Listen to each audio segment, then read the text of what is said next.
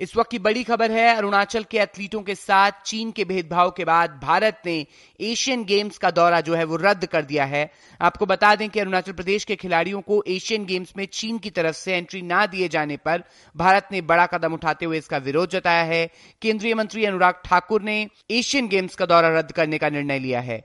इसको लेकर आज सरकार ने अपने बयान में कहा कि भारत सरकार को पता चला है कि चीनी अधिकारियों ने जानबूझकर और पूर्व निर्धारित तरीके से चीन के हांगजू में 19वें एशियन गेम्स में अरुणाचल प्रदेश के कुछ भारतीय खिलाड़ियों को मान्यता न देने और प्रवेश से वंचित करके उनके साथ भेदभाव किया है।